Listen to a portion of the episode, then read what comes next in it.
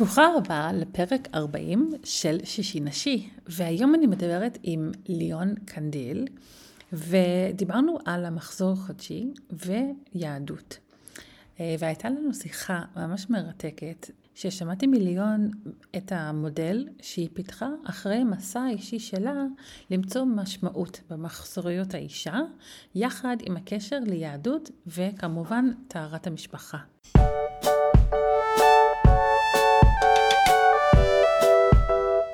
ברוכות הבאות לפודקאסט שישי נשי, המקום לכל מה שקשור לנשים ונשיות.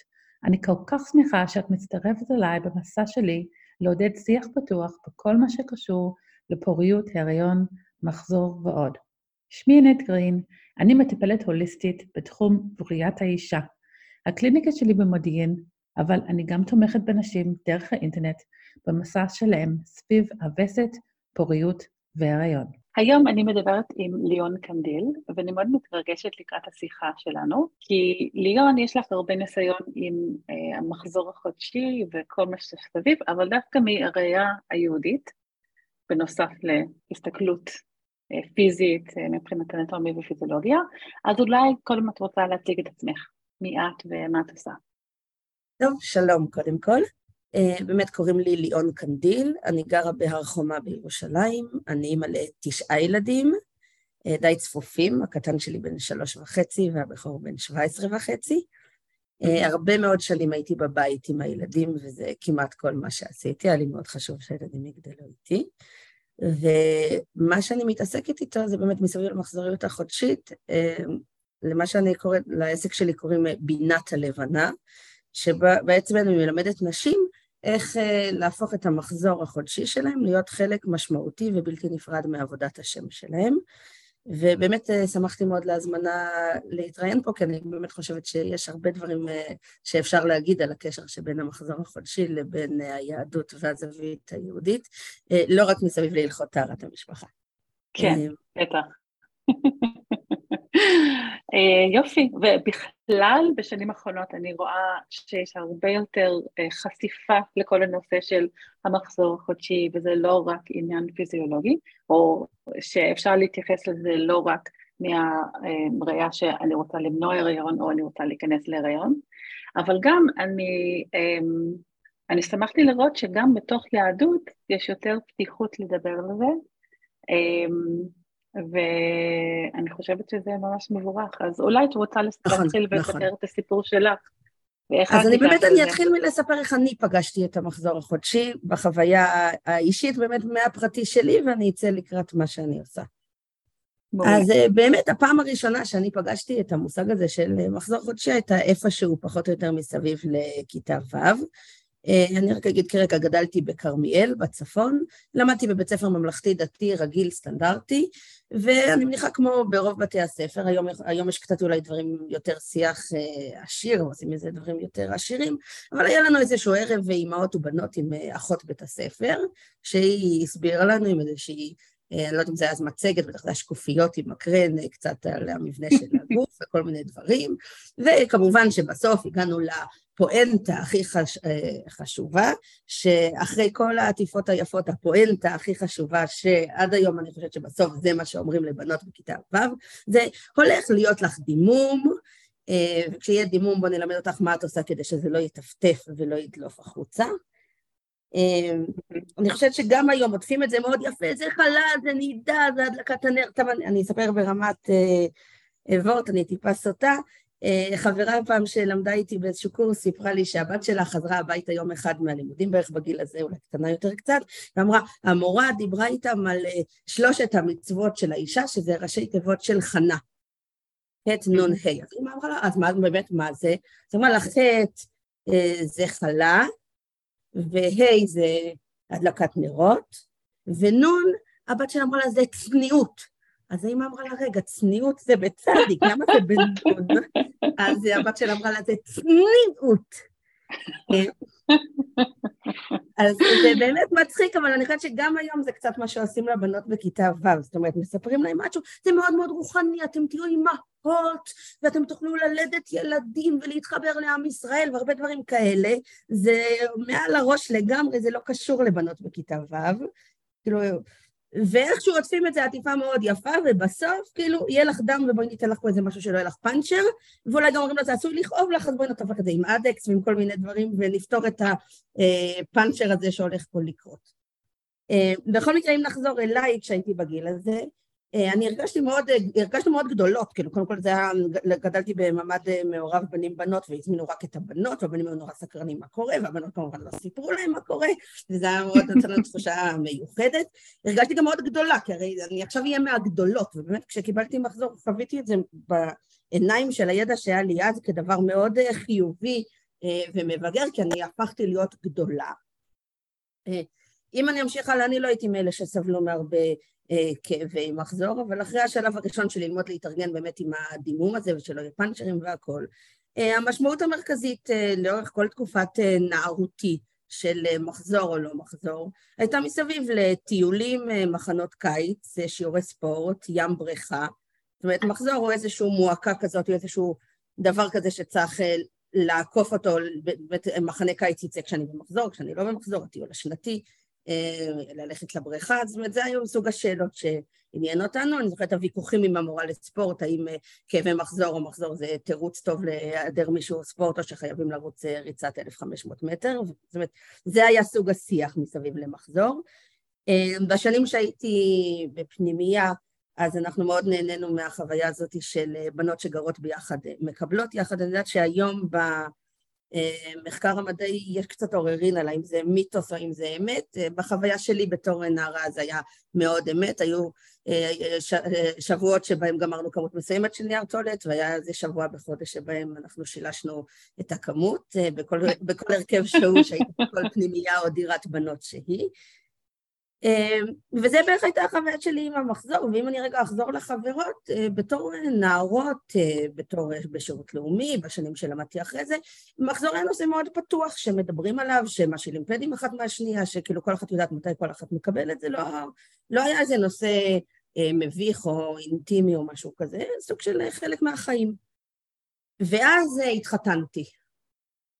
ופתאום, כאילו, ברגע שהתחתנתי, מחזור הפך להיות סוד כמוס. Mm. באיזה גיל התחתנת? התחתנתי בגיל 23. אוקיי. אמ, וזה הפך בבת אחת להיות סוד. כי אם את במחזור, אז זה אומר שאתם אסורים או מותרים, מצד אחד, ומתי יהיה המקווה, ומה קורה מסביב לכל המעגל של מותרים, אסורים, אה, נמצאים ביחד, מפרידים מיטות, לא מפרידים מיטות, אני זוכרת כזוג צעיר את הדיונים האלה של רגע, נוסעים אה, להתארח אצל ההורים בשבת שנהיה אסורים, או בשבת שיהיה מותרים, ואם ידעו, ואם לא ידעו, ואם מישהו מגיע לבקר אה, בדירה של זוג זוג צעיר, אז דואגים מהר מהר לסגור את החדר שינה שלא יראו עם המיטות מופרדות. כאילו, המון שיח מסביב להסתרה, ושלא יראו אותנו כן נוגעים, מעבירים דברים מיד ליד, לא מעבירים. זאת אומרת, זה הפך להיות נושא מאוד מאוד של הסתרה, ולקח לי זמן אה, גם להיכנס להיריון הראשון, אז זה הפך להיות מהר מאוד גם נושא של אה, יש הריון או אין הריון מסביבו. כי לקבל מחזור משמעו גם החודש אין הריון. כן. אמ, וזה, וזה זה היה מאוד בולט המעבר הזה, זאת אומרת מציאות שאת יכולה לדבר חופשי על זה עם חברה, להשיל פדים, אה, כולם יודעות הכל על כולם, למציאות שבאותה תקופה לימדתי אה, במדרשה, בנשמת בירושלים, וזה הפך להיות נושא שאת לא מדברת עליו, את מוודאת שאף אחד לא יראה שאת הולכת לשירותים, עם מה את הולכת, עם מה את לא הולכת, כאילו נושא כזה שהוא חומה, שגם לא עם החברה הכי טובה, הוא כבר לא נושא אה, בשיח.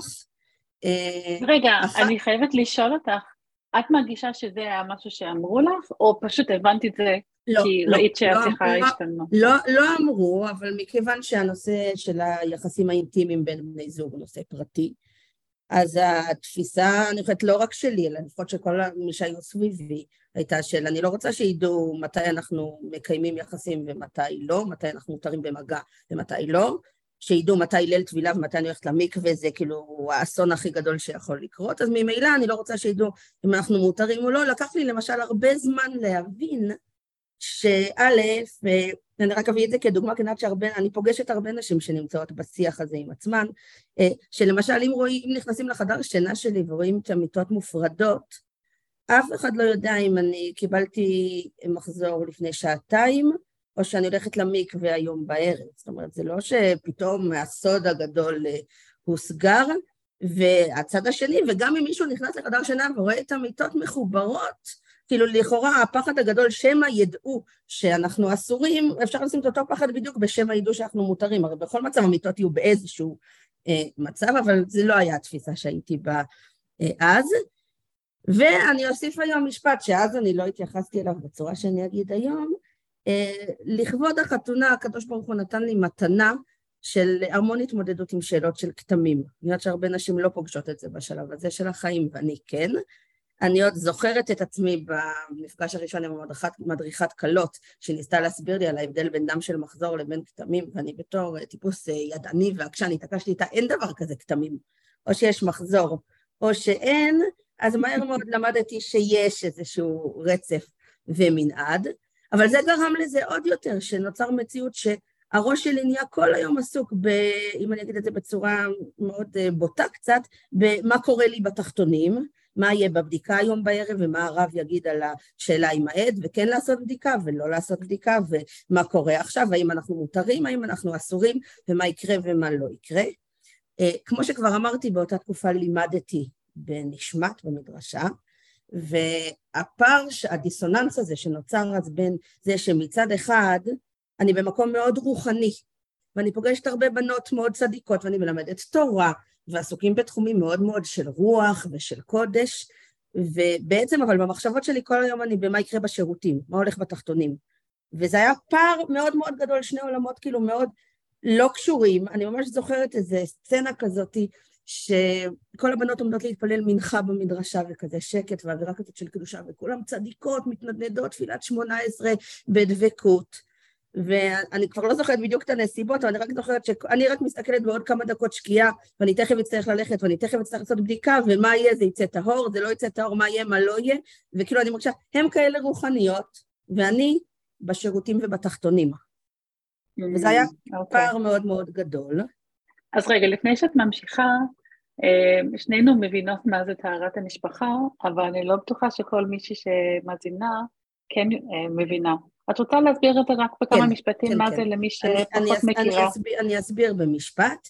אה, לפי ההלכה היהודית, אה, ברגע שאישה רואה דימום שמגיע מהרחם, בתנאים ונסיבות כאלה או אחרים, אה, בני הזוג נאסרים במגע.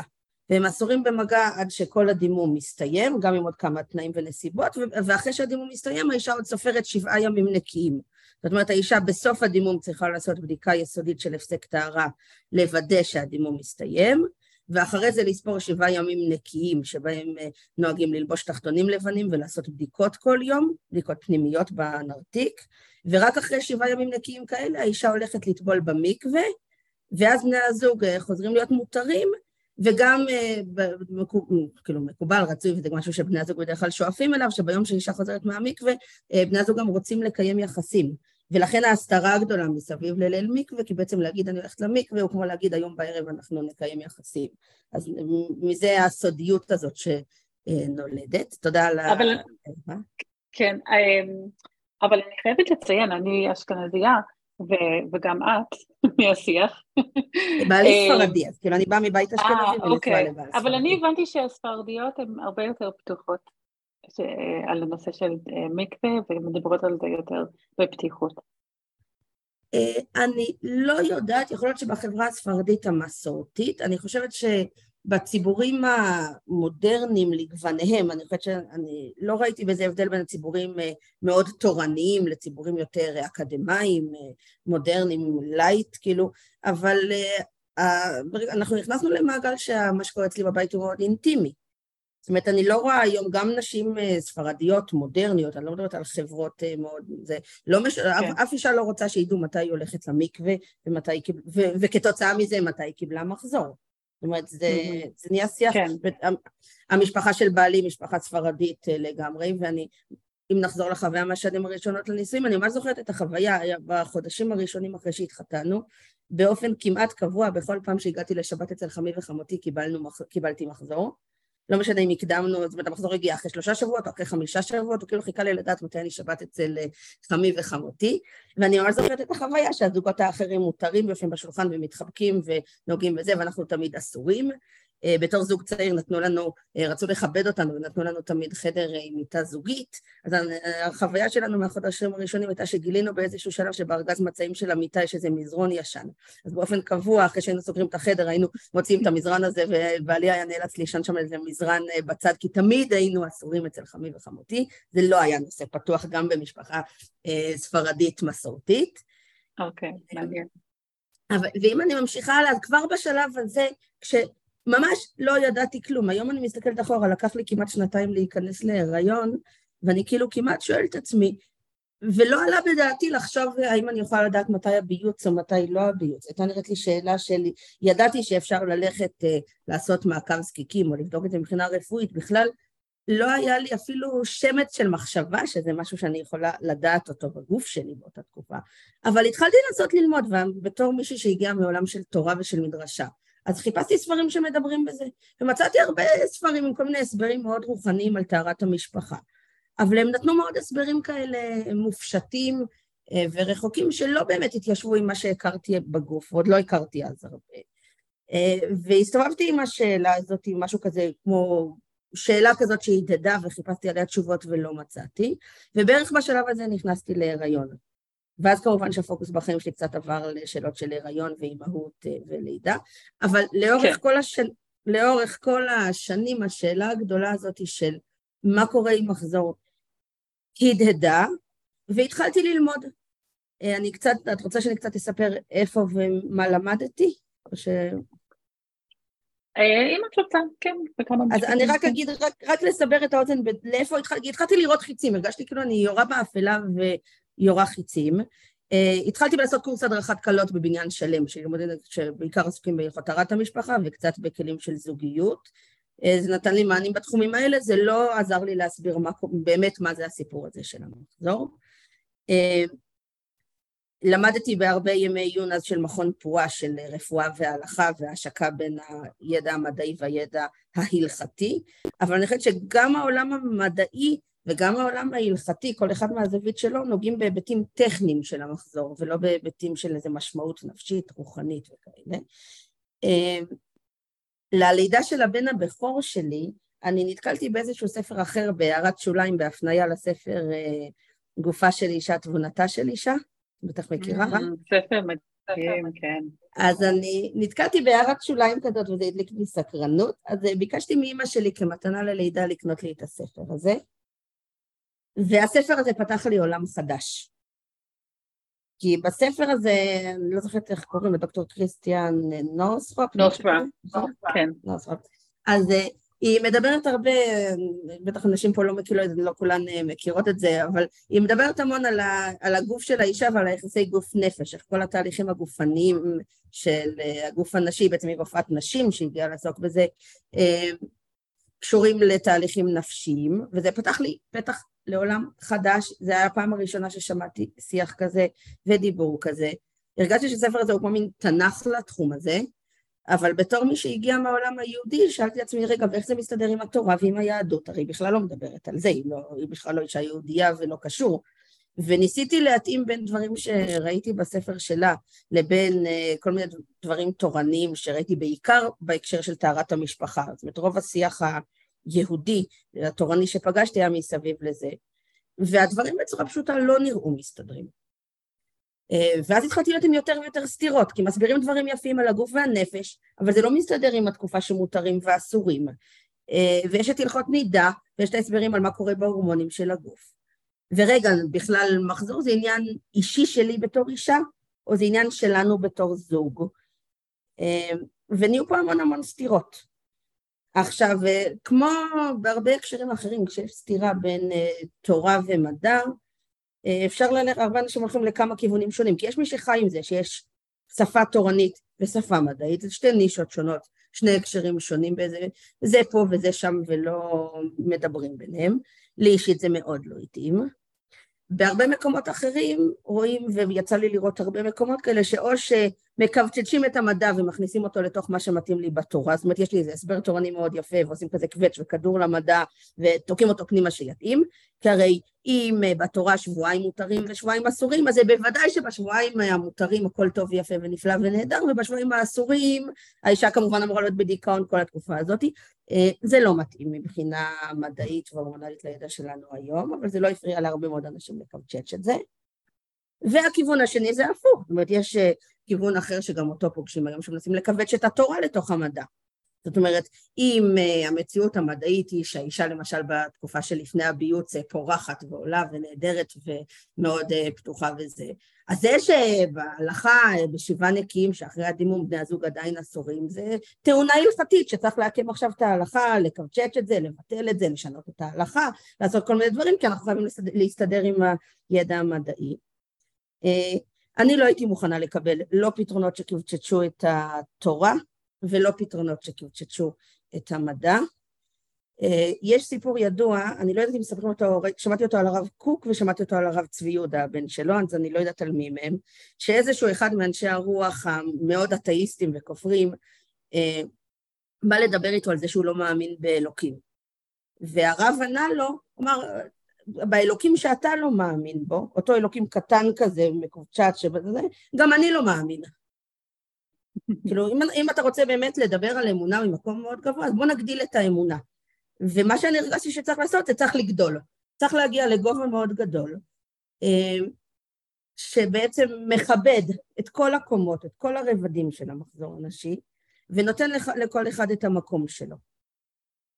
אה, ומתוך הרבה שנים של לימוד, התחלתי להגיד איפה למדתי, אז למדתי גם אצל הרבנית נעמי שפירא מרמת גן, למדתי אצלה קורס בנושא, אה, למדתי הרבה במכון פועה כל מיני דברים. עשיתי קורס של מיניות בריאה אצל איילת בוכניק המדהימה מרמת הגולן, שהיא הרבה עוסקת בזה, היא גם מדריכה של שיטת המודעות מודעות לפוריות, עוסקת הרבה גם בהיבטים הרוחניים.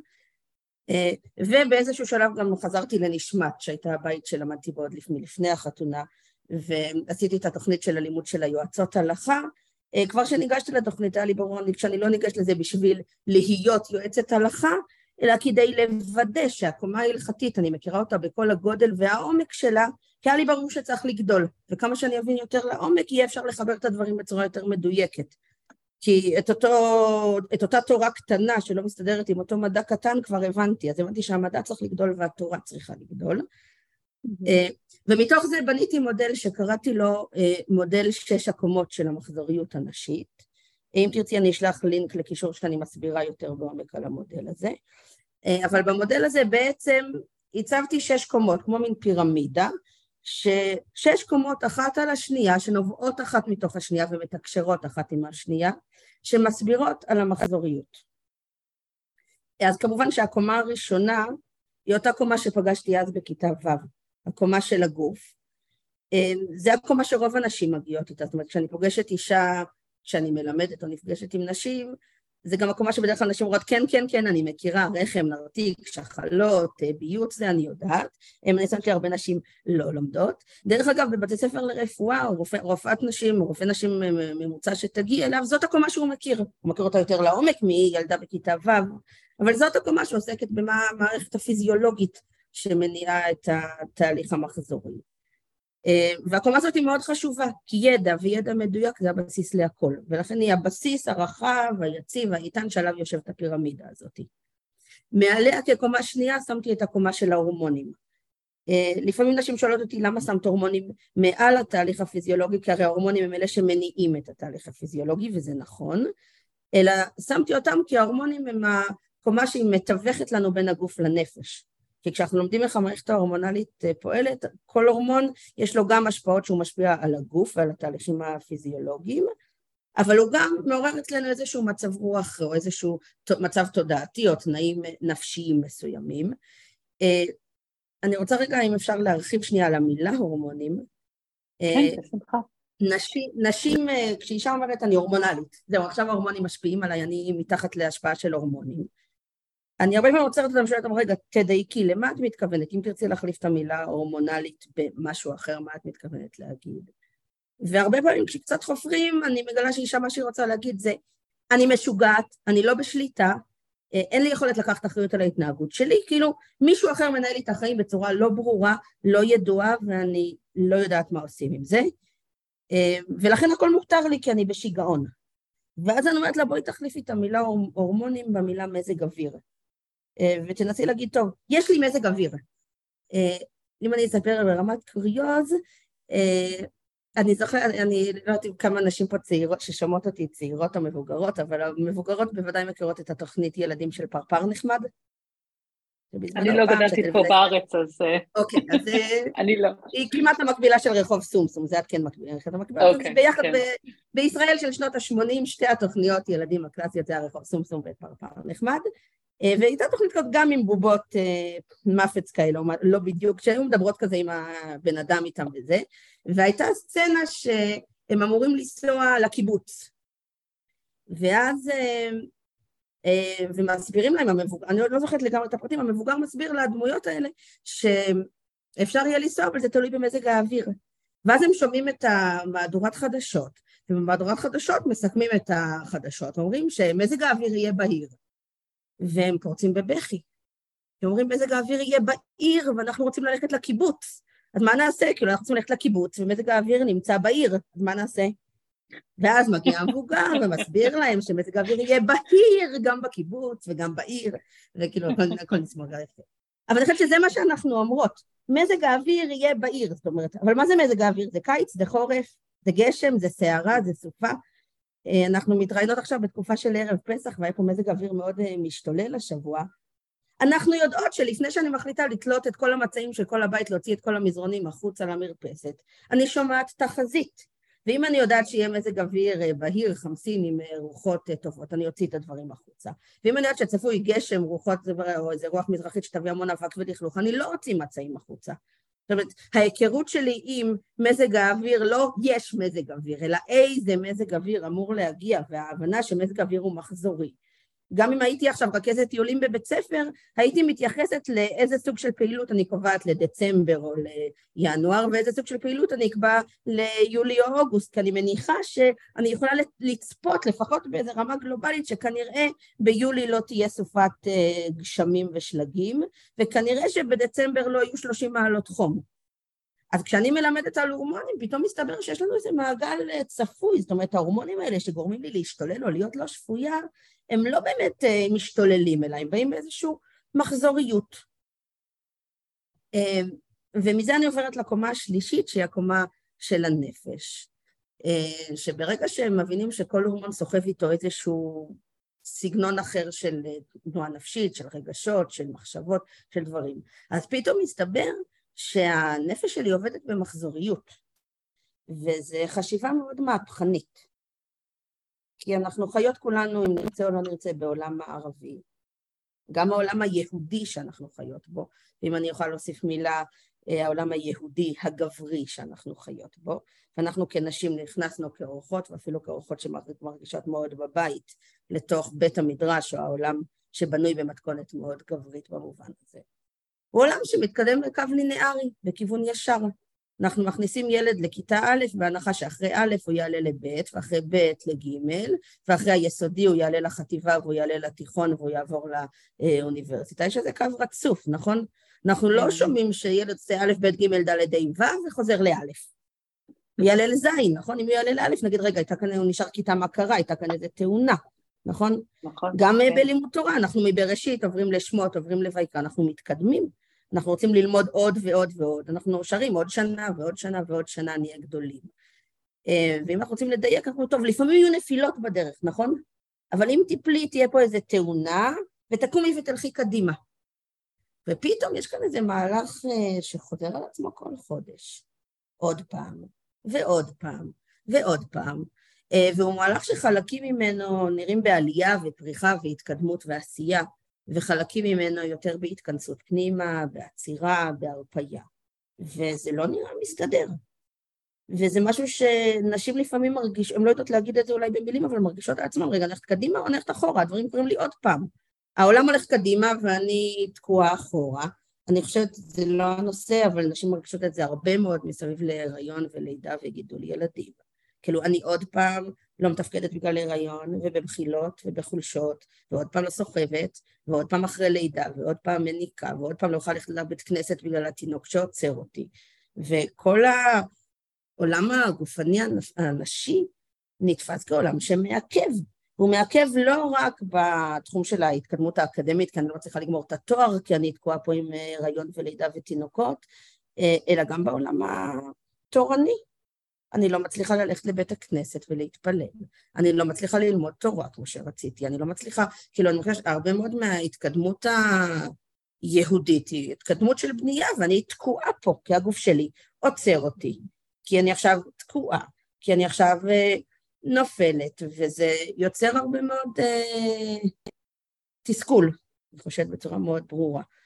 וכשמבינים שיש ערך לעבודה מעגלית ומחזורית, וזה אחד הדברים שאני מלמדת, לומדים שזה, שהעוד פעם הזה הוא לא רק חזרה.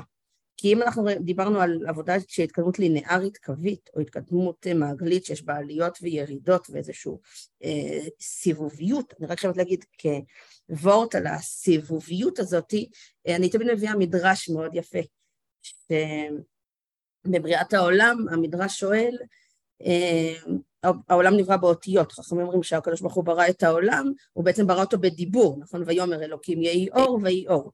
אז כל האותיות הן בעצם הלבנים שנברא העולם. ואומר המדרש, יש אות אחת שאנחנו לא פוגשים אותה בפרק א' של ספר בראשית. זו אותה אות סמך. והפעם הראשונה, אומר המדרש, שמופיע לנו האות סמך זה בבריאת האישה. כשהקדוש ברוך הוא מרדים את האדם ולוקח צלע, נאמר ויסגור בשר תחתנה. אז ה"ויסגור" של, ה, של הסגירה הזאת, של הבריאה של האישה, היא הסמך הראשונה.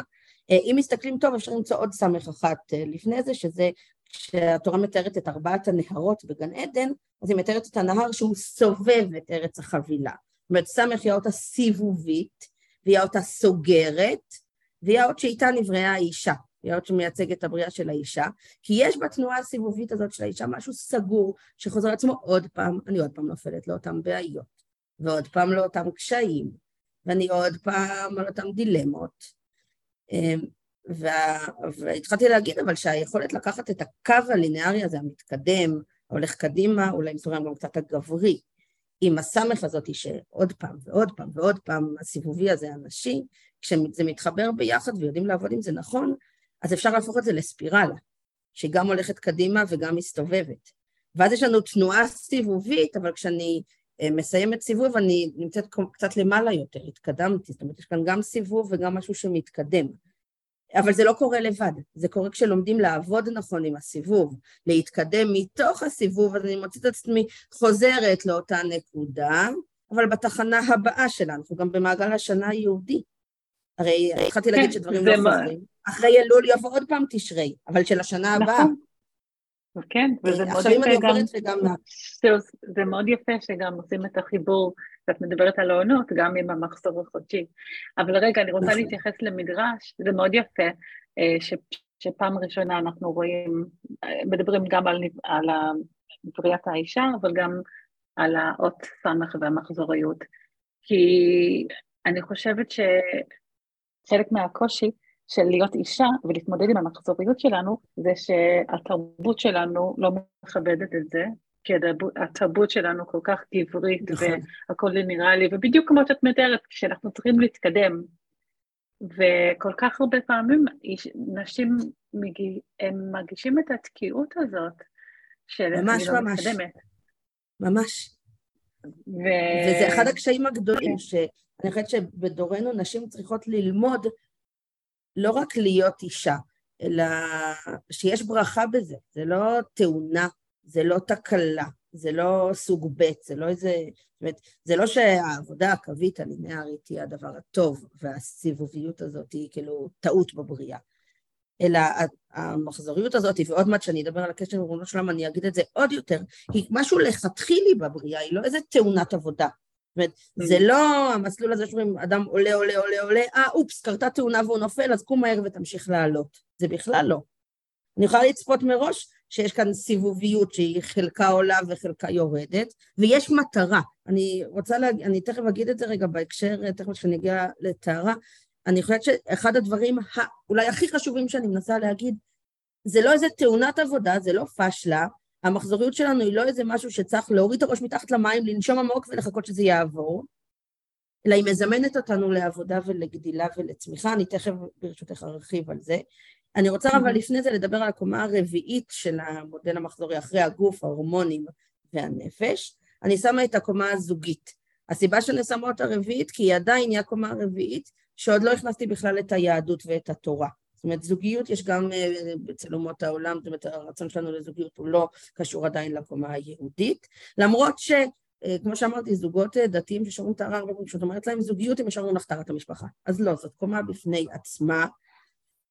ובתוך הזוגיות אנחנו מוצאים בעולם המערבי היום המון מתעסק עם זה, של מה המקום בזוגיות, מה, איפה המקום של התנועה הזאת בין להיות נפרדת, נפרדות בתוך זוגיות ומובחנות, והמקום של כל אחד מבני הזוג בפני עצמו, לבין אותה שאיפה וכמיהה שבעצם בשבילה התחתנו לאחדות, להתמזגות, לאינטימיות. איפה היחס בין אינטימיות לבין מרחב אישי, בין uh, שיתוף בהכל לבין לשמור לי את המרחב הפרטי שלי. ואני חושבת שהתנועה המעגלית המחזורית שופרת לנו איזה אור חדש ונותנת לנו מנעד של הבנה שאם אני מבינה את התהליך הנפשי שאני עוברת בכל חודש, אני מבינה שהוא מאפשר לי איזושהי תנועה זוגית של אה, מעבר בין אה, נפרדות לבין אה, אחדות, במקביל לתהליך הגופני והנפשי שאני עוברת. אני מדברת, יש לי, אם תרצי אני אשים גם לזה לינק, יש לי שיעור מוקלט שאני מדברת על זוגיות מחזורית. זה נושא שלא הרבה מדברים עליו, אבל מה קורה לזוגיות במחזור החודשי. ואני מדברת שם גם על סגנונות זוגיות שונים, אני חושבת אנחנו, אני לא יועצת זוגית וזה לא התחום שלי, אבל שיש לנו דפוסי אה, זוגיות שונים, אני מדברת על ארבעה סוגים, ואני מדברת על איך כל אחד מהסגנונות של הזוגיות האלה מתייחסים למגע, מה זה, בשביל, מה זה מגע בשביל זוג, ומה זה חוסר מגע בשביל בני זוג, ובאיזה מידה יש צורך לדבר ולשתף, או באיזה מידה כל אחד אחרי חי את החיים שלו בנפרד. וכשמבינים שיש כאן איזו תנועה שהגוף שלי מזמן אותי להיות מסוגלת להבין שזוגיות היא לא דבר סטטי, זה לא מודל אחד, זה לא מצב אחד שכל הזמן אנחנו צריכים להיות במצב כזה, אלא יש לי תנועה, זה משהו מאפשר, זה מאפשר אושר, כמו שאנחנו שמחים שיש לנו יום ולילה. אנחנו, אני חושבת שרובנו לפחות, אולי גם, גם את זה העולם המערבי קצת קורא על זה תיגר, אנחנו משאירים אורות דלוקים כל היום ומזגן כדי שלא יהיה חורף קיץ ושלא יהיה תנועתיות כזאת. אנחנו די שמחים בסוף יום עבודה עמוס שמגיע הלילה ואפשר להיכנס למיטה ולנוח ולהרפות. אני חושבת שרוב בני אדם עדיין, אפילו עם כל המציאות המערבית, אה, לא היו רוצים שיהיה כל היום יום, וגם בן אדם בריא שלא בדיכאון גם לא רוצה כל היום לילה. אנחנו רוצים שיהיה לנו גם יום וגם לילה. אה, ובתוך זוגיות אנחנו, זה אחד הלימודים שאנחנו לא תמיד יודעים אפילו להגיד לעצמנו, אבל טוב לנו ובריא לנו שיהיה לנו תנועה בין קרבה לבין מרחק, אבל לבנות אותה נכון ומדויק. ומתוך הקומה הזאת אני באמת מגיעה לקומה של טהרת המשפחה. שבשביל הרבה נשים דתיות זה קומה כואבת, זה כמו מין פצע עם מוגלה. אוקיי. אה, אני יודעת שלא אוהבים להציג את זה ככה כלפי חוץ, אבל נדבר על כמה טהרת המשפחה היא נפלאה ונהדרת. אה, עכשיו, אני באמת חושבת שהיא נפלאה ונהדרת, אבל ממקום הרבה יותר עמוק ממה שנוטים להגיד, אבל הרבה מאוד נשים פותחים, פוגשים אותה כנקודה כזאת של גולה, שאת לוחצת על מוגלה וזה כואב. אה, קודם כל בהקשר של הזוגיות, הרבה מאוד זוגות לא יודעים להיות אסורים, לא יודעים לבנות זוגיות אה, נטולת מגע ומוצאים פה נקודת קושי אה, גדול מאוד. אה, ופה, אם דיברת okay. מקודם על משמעות, אני חושבת שזה מאוד מאוד מובן, שכשיש לנו איזשהו ציווי או איזשהו משהו שהוא חסר משמעות, אז גם אין לנו כלי להתמודד איתו, זה כאילו מישהו נתן לנו איזה משהו שאמור להיות איזה סוג של עינוי אה, סיני, יפני ושוודי שבא להתעלל בי ולהרחיק אותי מבעלי שאני כל כך רוצה להיות קרובה אליו. ואם אין לי כלים להבין לא את התנועה הנפשית שלי, לא את הערך של נפרדות והתקרבות בזוגיות, ולא שום משמעות לציווי הזה של טהרה. באמת מה יש כאן חוץ מאיזושהי נקודה כזאת של עינוי? אני כל הזמן עובדת בהקבלה לשבת. אם שבת הייתה בשבילנו רק אוסף של איסורים, מי רוצה לשמור שבת? כאילו, בשביל מה? כן. אם שולחן שבת היה רק איזה מין מעגל כזה של אסור בורר ואסור ככה ואסור לבשל ואסור ככה וכולי וכולי, לא היינו רוצות לשמור שבת. אבל כששבת אצלנו יום כל כך יפה וקדוש ושל משפחתיות והאוכל הטעים והשולחן הארוך והביחד, ואני חושבת שאם ניקח דוגמה שהעולם המודרני מכיר אותה מאוד, אני חושבת שלחלקנו מאוד קשה להיפרד מהמכשירים הדיגיטליים והאלקטרונים והחיבור לאינטרנט וכולי בשבת, ובאותה מידה אני חושבת שרובנו כל כך מבינים ומודים על המתנה הזאת שיש לנו להתנתק ליום אחד מהמדיה. זה בא ביחד. זה הכי כיף שאפשר, כן. אבל בגלל שאת מבינה שזה הכי כיף שזה אפשר, זה גם הכי קשה שאפשר. ואת עושה את הקשה הזה כי הוא נותן לך כיף, נכון? את מבינה שיש כאן עסקת חבילה. קשה לי להתנתק מהמדיה, ואיך אני נהנית מזה? נכון? וקשה לי לא להדליק אור בשבת, לשים את האוכל על הפלטה, את המרוץ המטורף של יום שישי שהכל יהיה גמור, ואיך אני נהנית בשבת שהאוכל כבר מוכן ואני לא עומדת לטגן שניצלים? זה בא ביחד, כשלמשהו יש, כן. מש... כשלמשהו יש משמעות, אז יש לנו כוח לקיים אותו. יש היום משפט uh, שרבנים אומרים אותו גם, ואני חושבת שזה נובע, סליחה שאני אומרת את זה, גם מאיזה חוסר הבנה עמוקה של זה, שבהלכות נידה היום יש מאוד מגמה להקל. בניגוד לאיזה סטיגמה שנשים חושבות ממנו, שאני אלך לרב והוא יעצור. אם תלכי עם שאלה הלכתית לרב, הרב יעשה לא רק שמיניות באוויר, אלא הרבה יותר מזה כדי להתיר, וילך רחוק מאוד עם זה. ואחת מהנחות היסוד שעומדות מתחת לזה, זה החשיבות הגדולה של שלום בית ושל הזוגיות ושל, הקר... ושל הקרבה ושל הזמן, להגדיל את כמות הזמן שבני זוג יהיו מותרים. בין היתר יש איזו סיסמה כזאת שבעולם ההלכתי מאוד רווחת, להגיד אני לא מקל בתאר בהלכות נידה, אני מחמיר בשלום בית, אני רוצה שיהיה פה יותר שלום בית. וזאת אמירה מאוד יפה ונכונה, אבל בקיצוניות שבה, יש בה גם משהו מורכב, כי זאת אמירה שקצת אומרת, להלכות טהרה אין שום משמעות. ושלום בית זה ודאי דבר קדוש ונכון וחשוב. אז אה, בואו נשים בסוגריים את הדבר הזה, העינוי השוודי הטכני, בואו נצמצם אותו כמה שאפשר, כדי שכל העומק הגדול של אה, הזוגיות והחיבור הזוגי יבוא לידי ביטוי. עכשיו, אני לא מזלזלת בעומק ובחשיבות וביופי של החיבור הזוגי והחיבור הגופני הזוגי, והיהדות היא לא כמו הנצרות שיוצרת איזשהו פער ומתח בין גוף לנפש, אלא ההפך. אנחנו רוצים לקדש את הגוף ולרומם אותו, והקדושה של הקשר בין איש ואישה, אני אדבר על זה תכף, זה הדבר הכי קדוש שיש. אבל לטהרת המשפחה גם יש משמעות. הרי מי שיגיד ביום כיפור, זה כמו, לפעמים פוגשים את זה אצל אנשים שחוזרים בתשובה או משהו, שהם רוצים נורא לצום ביום כיפור, אז מה הם עושים? נכנסים למיטה לכל הצום כדי לעבור את הצום. אז עמדתי במשימה, צמתי ביום כיפור, אבל פספסתי את כל יום כיפור. אז לפעמים כשטהרת המשפחה נראית כמו איזה מין משהו כזה, עוברים אותה, סימנו וי, הקטנו, צמצמנו את זה כמה שאפשר, כדי להגדיל את השלום בית ואת הקרבה הזוגית. אבל זה לא בעצם מה שאנחנו רוצים, אנחנו רוצים בעצם, אה, אם נחזור רגע למשל של יום ולילה, שיהיה לנו עבודה של יום ותנועה נפשית של יום, ושתהיה לנו עבודה נפשית של לילה. עכשיו אפשר לאהוב יותר את היום ולהגיד שהיום אה, יש בו יותר הספקים, יותר ברכה, יותר הכל מצוין, אבל יש גם דברים מסוימים שצריך בשבילם את הלילה. ואני, אחד הדברים שמאוד אני מנסה ללמד נשים זה להרגיש בבית בכל, ב, ב, גם בתנועות השונות וגם במצבים ההלכתיים השונים. אה, ששוב, נקודת המוצא שלי שהזוהר אומר שהקדוש ברוך הוא הסתכל בתורה, הוא ברא את העולם, הסתכל באורייתא, הוא ברא עלמא. זאת אומרת, כביכול הקדוש ברוך הוא הייתה לו תורה עוד לפני שנברא העולם, והוא פתח אותה וראה מה שכתוב בה, ולפי זה הוא ברא את העולם. עכשיו אני חושבת שהאמירה העמוקה שמסתתרת מאחורי זה, זה שלתורה ולהלכה ולמציאות ולמדע יש שורש משותף. אז אם יש להם שורש משותף, הם לא יכולים לסתור ביניהם בצורה מהותית, הם נובעים מאותו מקום. אז רק מה שאנחנו צריכים לעשות זה לגלות את השורש הזה ולהבין אותו. ואז גם להבין הרבה דברים אחרים, אז פתאום הפערים של מה שקורה בטהרה ואיך צמחו לנו היום, התחברו לנו ביחד הלכות נידה וזבה, היום יש הרבה עוררין על זה, אבל כשמבינים את העומק אז מבינים למה הם התחברו ומה המשמעות של זה, ומתוך זה אני מגיעה גם לקשר עם ריבונו של עולם, שבאיזשהו שלב מסתבר שהתנועה הזאת של המחזור, של התהליכים שאני עוברת עם עצמי כל חודש, היא לא רק תנועה שעוסקת אפילו לא רק בקשר ביני לבין עצמי, אבל גם לא רק בקשר ביני לבין בעלי. ויש כאן תנועה ודינמיקה מסוימת של קשר ביני לבין אלוקים, ביני לבין ריבונו של עולם. וזו תנועה שיש לה שורשים מאוד מאוד עמוקים אה, בבריאה, כי באיזשהו מקום מערכת היחסים בין האיש והאישה מקבילה למערכת היחסים בין הבורא והבריאה. תקשיבי למילים, בורא לעומת בריאה, זכר לעומת נקבה, איש לעומת אישה. ובסיפור הראשון שאנחנו פוגשות בתורה, סיפור גן העדן. מי נמצא שם בסיפור? אם אנחנו צריכות עכשיו להמחיז, מי הדמויות? יש לנו איש ואישה. הם נמצאים בגן שבמרכזו נמצא עץ החיים, ושומעים את כל השם שמהלך איתם בגן, והנחש מגיע להפריע להם, נכון? אלה הדמויות שיש לנו.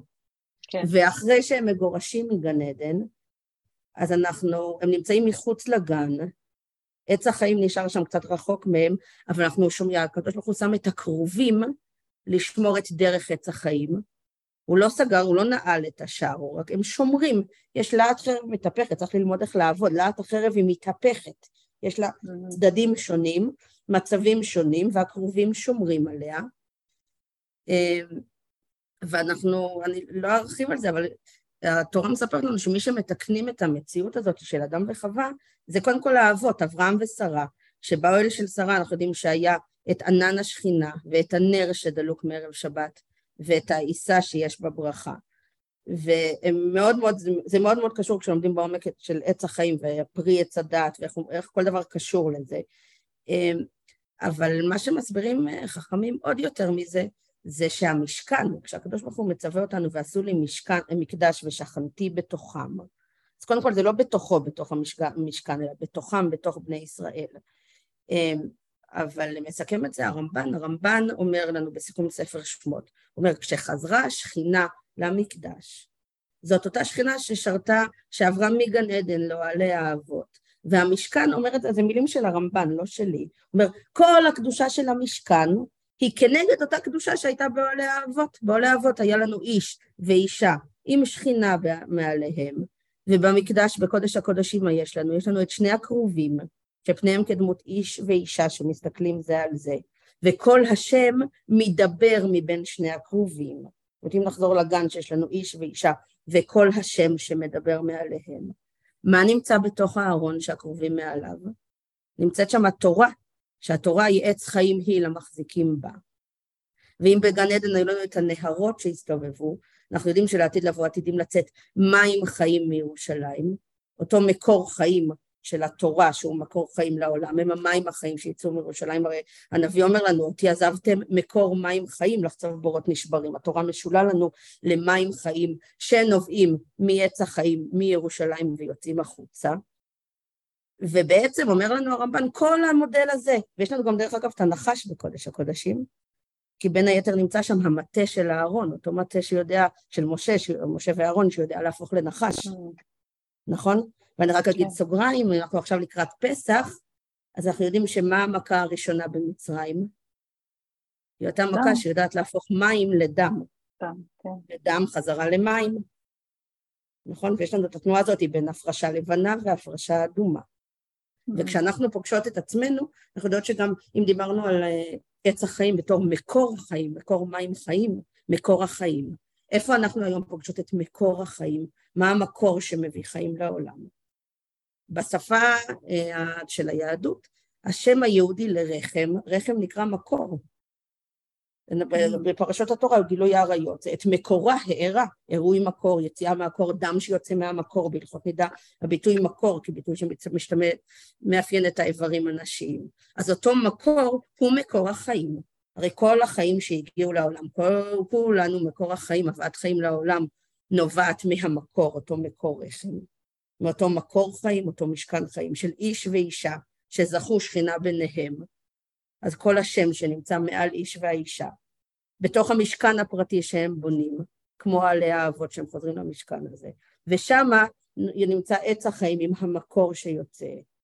והתנועה הזאת של המחזוריות היא אותה להט אחר ומתהפכת שמאפשרת לנו באמת לחזור בדרך הזאת, להיכנס, לבנות אצלנו בבית אה, את המשכן. וזה מחזיר קצת לנושא של טומאה וטהרה. טומאה וטהרה זה הלכות ששמרו אותן רק, אה, קשורות רק לביאת מקדש. שימי לב גם לביטוי ביאה. ביאת מקדש, בשביל לבוא אל המקדש, צריכים להיות טהורים, ואין משמעות לטומאה וטהרה כשאין מקדש. חוץ מבתחום אחד בחיים שלנו. בשביל שתהיה ביאה בין איש ואישה, שאיש יוכל לבוא אל האישה ולפגוש את אותו מקור חיים, ולזכות לחיבור הזה של השראת שכינה של ועשו לי מקדש ושכנתי בתוכם, צריכים להיות טהורים. כי אנחנו בונים פה משכן, אני יכולה לסיים עם אה, הפסוק, יש פסוק אה, בסוף פר... בסוף אותו מקור בתורה בויקרא פרק אה, ט"ו שעוסק בטומאה וטהרה בהלכות נידה. אז בסופו של דבר, בפסוק האחרון, הקדוש ברוך הוא מדבר על ויזרתם את בני ישראל מטומאתם, ולא יטמאו בטומאתם את משכני, ולא יטמאו בטומאתם את משכני אשר בתוכם. והפרשנים מתלבטים, איך כאילו זה שבני ישראל נזהרים מטומאת נידה, ואז הם לא יטמאו את משכני אשר בתוכם שקשור לביאת מקדש, לאיסור לביאה בטהרה באופן כללי הרי אסור לבוא למקדש וזה. ונדמה לי שהעמק דבר, אני לא זוכרת איזה פרשן, אומר, מה זה משכני אשר בתוכם? אם איש יבוא על אישה בזמן שהיא טמאה, הם מטמאים את המשכן שבתוכם, כי המשכן נמצא בתוך האדם, שם נמצא המשכן. Mm. וכשאנחנו מבינות את זה, וכשמבינים שהגוף הנשי והמחזוריות שלו, שמים הופכים לדם ודם הופך למים עם המטה הנחש הזה שכבר מגן עדן, הרי התוצאה של גן עדן זה הרבה הרבה עצבונך ועירונך, בעצב תלדי בנים וכולי. וחכמים דורשים את הרבה הרבה עצבונך ועירונך על כל התופעות הגופניות של האישה. הרבה הרבה אומרים זה שני מיני דמים, דם נידה ודם בתולים, וקושי העיבור וקושי הלידה, וכל ההלכות שאנחנו מכירים שקשורים לגוף הנשי. הם תוצאה של חטא גן עדן, וחכמים מתארים את זה. המדרש אומר שבגן עדן, אה, לפי המדרש קין והבל נולדו לפני החטא. והמדרש אומר, עלו למיטה שניים וירדו ארבע. איפה ההיריון והלידה והביוץ וכל התהליך? הוא לא שייך בגן עדן, הוא רק, הוא אחרי שהנחש נכנס והמים הופכים לדם, מתחילים את כל התהליכים האלה. ואז לעתיד לבוא, שאנחנו רוצים uh, לדבר על הגאולה, גם אומרים, עתידה אישה שתלד uh, כתרנגולת. עכשיו, אני לא יודעת שתלד כל יום כמו תרנגולת. Uh, אני לא יודעת להגיד מה הפשט, אני חושבת שבצורה מאוד ברורה חכמים מתארים שלא יהיו עוד פעם הלכות נידה, ודורשים את זה על הפסוק, ואת רוח אטומה אוויר מן הארץ, החכמים אה, דורשים את זה שנידה כבר לא תהיה נידה. זאת אומרת, כל תופעות הגוף הנשי שלנו הם תיקון לדבר הזה שקרה שם בגן עדן, שיצר מציאות שכדי שנגיע לאיש, אישה, שכינה ומקור חיים, צריך לעבור דרך ההתמודדות עם הדם והמים. ואת זה בעצם אני מלמדת. ואני חושבת שכשאישה נכון. מבינה את זה, נהיית פה משמעות. וכשנהיית פה משמעות, הכל נראה אחרת, ופתאום הגוף, והתהליכים ההורמונליים, והנפש, והזוגיות, והטהרה, הכל ביחד הופך להיות סיפור של משמעות. ובזה משתמש, זה מהפך. זה מה שאנחנו מחפשים בחיים שלנו, משמעות, שאנחנו נבין מה קורה מסביבנו, בתוכנו. אז מעניין אותי באיזה גיל, גילאים של נשים מגיעות אלייך. אה, אני חושבת שאני יכולה לחלק את האוכלוסייה שמגיעה אליי לשלוש קבוצות מרכזיות. אם שאלת על גילאים, אז אני אתחיל כאילו מבחינת גילאים. יש לי קבוצה משמעותית של נשים שמגיעות אליי קרוב לאחרי החתונה, שנה לשנה של נישואים, שנה שנייה, מתוך רצון ללמוד, להכיר את המערכת, יש לי חלום שהרבה מאוד ממה שאני אומרת עכשיו אה, יהיה ידע בסיסי שנשים מגיעות איתו אל החתונה, אני חושבת שרוב מה שאני אומרת עכשיו זה משהו שאפשר ללמוד אותו עוד לפני, יש לי תוכנית להכשרת אה, בנות בכיתה ו', כבר לפחות לחלק מהידע, זה לא את כולו, אבל שבהחלט כבר בכיתה ו' לא, בת לא תלב, תל, תפגוש מחזור כסיפור של פדים, תחבשות ושיעור ספורט, אולי עם הדבקה לכמה סיסמאות יפות, אלא היא כפתח לתהליך של עבודת השם שהיא פוגשת, אבל בוודאי מסביב לחתונה יש לי קבוצה משמעותית של נשים שאני פוגשת, אה, כולל כלות שבאות אליי לקצת שיעורי הרחבה מעבר להדרכת כלות, נשים שנה ראשונה לנישואים, שנים ראשונות. קבוצה שנייה של נשים שמגיעות אליי, זה אם אני אשים את זה ככותרת, זה נשים שהמחזור בשבילהם הוא גולה של מוגלה. הן סובלות והן מתענות, לפעמים סובלות מכאבים גופניים, אנדומטריוזיס, קשיי פריון, כאבי מחזור חזקים, דימומים מכל מיני סוגים. וזה הרבה מסביב לקושי זוגי, נשים שמרגישות שהן חצי חודש נשואות וחצי חודש מתות, המון קושי מסביב לזה, אבל גם נשים שהצד הגופני כאילו משגע אותם, אה, שלא מוצאות את עצמם מסביב לזה, ובאות כדי לנסות למצוא איזשהו פתרון. אה, דרך אגב, סוגריים, אני לא דיברתי על זה, אני יכולה להגיד שככל שנשים לומדות יותר, אה, זה לפעמים פותר בעיות. ההבנה והיכולת לקבל דברים ולהסתכל עליהם בנקודת מבט אחרת, ופתאום אני שומעת מנשים שהדימום מתקצר ודברים מסתדרים, כאילו, אה, כן, זה איכשהו עובד. זה הגיוני. והקבוצ... והקבוצה השלישית של נשים שמגיעות אליי זה נשות מקצוע, נשים שעוסקות בנושא, שהמחזור הוא איזשהו אפילו כותרת שלהם, גם uh, מדריכות uh, של שיטת מודעות לפוריות, שיטת שרמן, uh, מדריכות קלות הרבה, גם נשים uh, שמאוד מגיעות עם רקע תורני גדול, אומרות רגע, יש כאן סיפור שאף אחד אף פעם לא סיפר לנו. אני יודעת המון, אבל אף אחד לא סיפר לי איך זה קשור לתורה.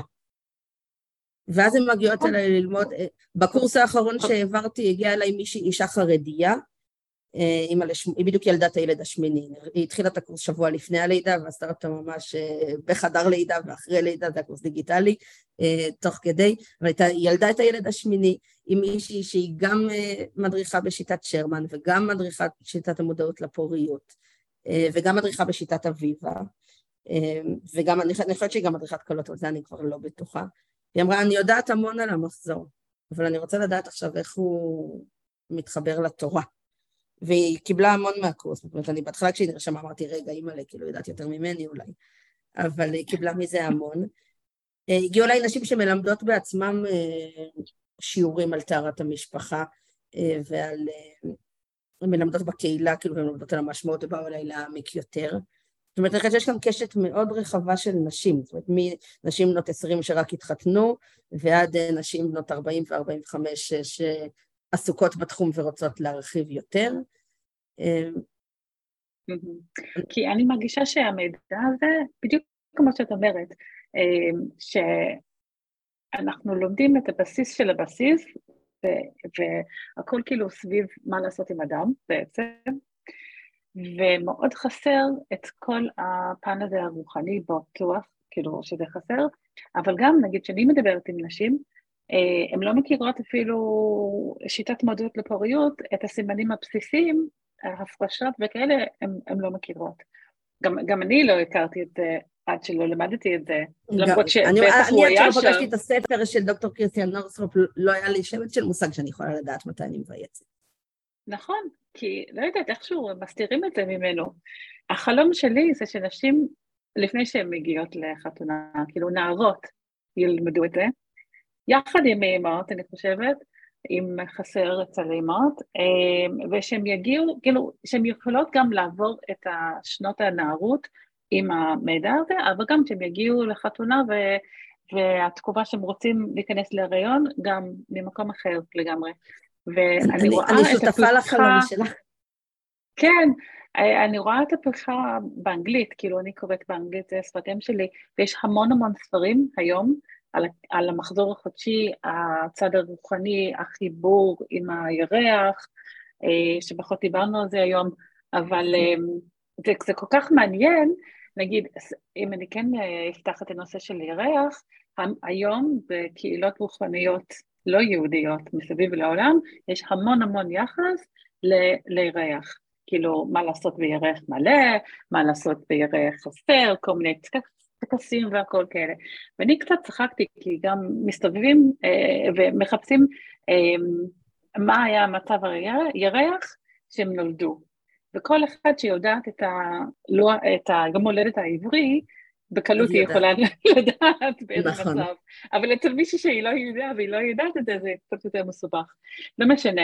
ואני קצת צחקתי שאני ראיתי כמה זה, העולם הזה מתפתח, כי אני אומרת, זה משהו מאוד יהודי, כאילו, אנחנו מברכים ראש חודש, אה, כל, כל חודש, ומתייחסים לירח המון, וזה פשוט חזר להיות, או הפך להיות משהו מאוד פופולרי. אז אני אמרתי, כאילו, מבחינתי מאוד חסר לי החיבור הזה, היהודי, יחד עם המחזור החודשי והירח, והכל ביחד. אז אני שמחה שאת uh, מפתחת את הנושא. כי זה כל כך חשוב. את רוצה שאני אגיד כמה מילים על הירח? כן, כן, בשמחה רבה. כן. אז קודם כל, בהקשר לטקסים, אני רק אתחבר לשאלה שהרבה שנים אה, הדהדה לי מאוד בראש. אה, מובא במקורות שלנו שראש חודש הוא חגם של, חגן של הנשים. ונשים בעם ישראל חוגגות את ראש חודש, אבל ראש חודש הוא הזמן שבו הירח הכי חשוך. ובהקבלה למחזוריות הנשית, ראש חודש מקביל לרגע של הדימום. שבני הזוג אסורים, שהאישה מוגדרת אה, מבחינה אה, ביהדות כטמאה. לכאורה זה לא יום שהיינו רוצות לחגוג. ובכל זאת, אה, נשים חוגגות את ראש חודש, אין, אין ביהדות חגיגות נשים גדולות באמצע החודש. יש לנו חגיגות של עם ישראל, פסח, סוכות, זאת אומרת, זו חגיגה מאוד גדולה. אבל למה חוגגים את ראש חודש? והרבה שנים הסתובבתי עם השאלה הזאת.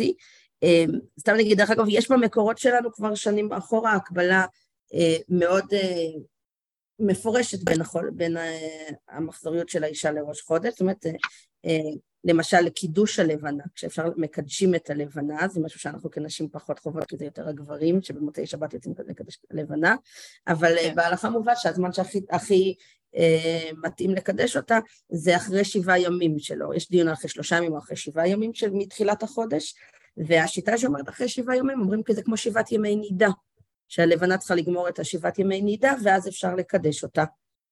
אה, זה הסבר אחד. וכשמדברים על אמצע החודש, שהאישה, אה, שהאישה מגיעה לביוץ, זה המקום הכי פתוח, אז זה מובא גם בהלכה, ההקבלה הזאת בין הביוץ לבין ה... אה, לבנה, יש כמה מקורות שמדברים על זה. אה, יש לנו גם את וסת החודש בהלכה, שאחת מהתאריכים שאישה צריכה לפרוש היא לפי תאריך החודש, ויש דיון שלם מאוד בהלכה של איך זה בדיוק מסתדר, במיוחד אם זה יש לנו חודש מלא וחודש ריק, אה, חסר, אז חכמים רגע, המחזור יודע מתי זה הולך להיות חודש מלא, מתי זה הולך להיות מחזור, זה דיון הלכתי מאוד מעניין בפני עצמו. אבל בהחלט זה קשור, ואם נחזור לסיפור של גן עדן, אז נחזור למדרש המקביל לסיפור שאני סיפרתי על גן עדן ואיש ואישה וקרובים.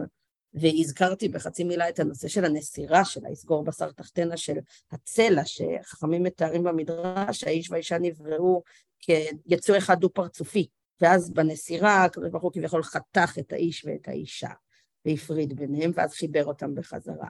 אבל יש לנו עוד מדרש, אנחנו, כל הילדים מכירים אותו כבר מהגן, על הבריאה באמת של השמש והירח, שויברא השם את שני, יעבס השם את שני המאורות הגדולים, את המאור הגדול ואת המאור הקטון.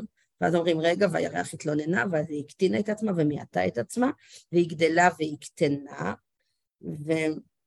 והמציאות הזאת של הירח שגדלה וקטנה ומוארת וחסרה, זה בדיוק המציאות של החודש ושל המחזוריות. וכשדיברתי על המציאות לעתיד לבוא, שלא יהיו כבר הלכות נידה, אז גם יש לנו מדרש, אומר, אה, פסוק, סליחה, במפורש אומר, והיה האור הלבנה כאור החמה, זאת אומרת, יהיה, הלבנה והחמה יחזרו להיות שני המאורות הגדולים. אבל המסלול הזה של התיקון הוא קשור לדיוק מאוד גדול, ואני רק אגיד כרמז, מי שמצאתי שעונה תשובה מאוד יפה לגבי למה נשים דווקא חוגגות את ראש החודש, את סוף החודש, זה אצל הרבי מלובביץ'. כי הוא שואל שאלה מעניינת בהקשר אחר, הוא אומר, למה אנחנו סופרים את ימי החודש העברי מא' וממשיכים א', ב', ג', ד' וכו', עד שנגיע לכ"ט ול'. הוא אומר, מא' עד י"ד או עד ט"ו אני מבין, הירח הולך וגדל, והחודש הולך וגדל. אבל הגענו לט"ו, הירח נמצא כבר במצב הכי שלם, נכון? ומכאן ואילך הוא הולך וחסר. אז למה אנחנו לא סופרים מא' עד ט"ו, ואז חוזרים חזרה, י"ד, י"ג, י"ב, אה, הירח קטן, למה שלא נספור גם את הימים בהקטנה? למה ממשיכים לגדול? והוא נותן שם הסבר, הקיטון של הלבנה הוא תהליך של המשך של תהליך גדילה. זה קשור למעבר מהעיגול אה, לספירלה. הוא אומר, נכון שזה הולך אחורה ונראה קטן, אבל זה עולה, זה בספירלה, ואז ההסבר שהוא נותן, שאני לא יכולה במסגרת זמן הזאת להרחיב בו, הוא אומר שבשבועיים הראשונים של החודש, הירח מתקרב, אה, מקבלת יותר ויותר מהאור של השמש. והדינמיקה היא בין הירח לבין השמש, אם נדבר בנמשל, בין האישה לבין בעלה. האישה הולכת ומתקרבת, מתקרבת יותר אל הבעל, ואז בשיא החודש, בימים של אחרי הטבילה, ולקראת הביוץ, והכל יש בשיא הפתיחות והמקום להתחבר לבעלה. הוא אומר, ואחרי זה היא הולכת ומתקרבת יותר ויותר להשם. הוא אומר, אם, תסתכל, אם אנחנו נסתכל אפילו במערכת האסטרונומית, אנחנו פחות ופחות ופחות רואים את הלבנה, היא הולכת ונחשכת. אבל למה זה קורה? כי היא יותר ויותר מתקרבת אל השמש. היא יותר מתקרבת אל המקור. אז הוא במשל שהוא מדבר על החמה בתור האיש, הוא אומר, מתקרבת אל העצם שמעל שניהם, אל הכתר המשותף שלהם שני מלכים משמשים בכתר אחד. ואז בשבועיים האחרונים של החודש זה דינמיקה של בין האישה לבין הקדוש ברוך הוא. היא יותר עסוקה בגדילה רוחנית ובאיזושהי תנועה כזאת. ואז זה בונה לנו מערכת יחסים של איש, אישה והקדוש ברוך הוא באיזה ציר כזה של תנועה, של שתי תנועות של גדילה, וזה פותח הבנה אחרת לגמרי. ונשים חודש חוגגות בראש חודש, כי באיזשהו מקום זה המקום הכי רוחני שלהם. המקום שבו יש קרבת אלוקים הכי גדולה, אני חושבת שגם אה, המודעות גוף נפש שיש היום, באיזשהו מקום, המקום שבו האישה הכי פתוחה אל העולם הפנימי שלה ואל הלא מודע שלה, ואם תרצי נדבר על הנשמה שלה ואל האור האלוקי שמתגלה בתוכה וממנה ומתוך הפנימיות שלה, אל אותו מקור חיים שלא רק במובן של הרחם ומקור החיים הגופני, אלא אל אותו מקור פנימי, אל אותו מבוע פנימי שיכול לנבוע את כל השם שנמצא בתוכה, זה דווקא בסוף החודש, במקום הכי חשוך שלה, היא הכי הכי מגלה את המהות, את הגרעין, את אותו נקודת שורש הכי עמוקה שיש לה לתת, ולכן היא כל כך חשוכה, כי העולם החיצוני שלה חשוך כדי שהיא תוכל למצוא את אותה הערה פנימית. מדהים.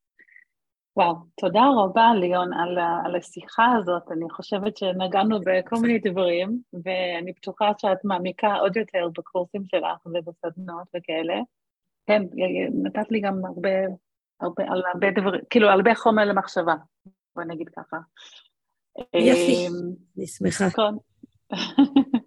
אז uh, אני הולכת, כשאני אשתף את הפרק הזה, אני גם אשתף את הלינק, uh, גם מקורות, שאת אמרת לי על השש קומות, זה באתר שלך, אני נכון? אני אשלח לך לינקים, אני אשלח קישורים לדברים. אוקיי, כן, כן. אני אשלח גם לזה, וגם את רוצה לשיעור על זוגיות מחזורית. כן, כן, בשמחה. עכשיו, כן, ונשים ששומעות, יש כאן נשים שגם שומרות, כאילו הרבה, הרבה נשים דתיות ששומעות, כי אם כן, יש לי גם, יש לי חוברת שקיבלתי, שאני יודעת שהיא עוזרת להרבה נשים, חוברת הרבה יותר פרקטית, פחות רעיונית, שנותנת הרבה טיפים לימי הרחקות, לתקופה שבני זוג אסורים, המון טיפים אה, יותר חמודים ומעשיים לאיך עוברים את התקופה הזאת בצורה שהיא לא כל כך קשה לבני הזוג.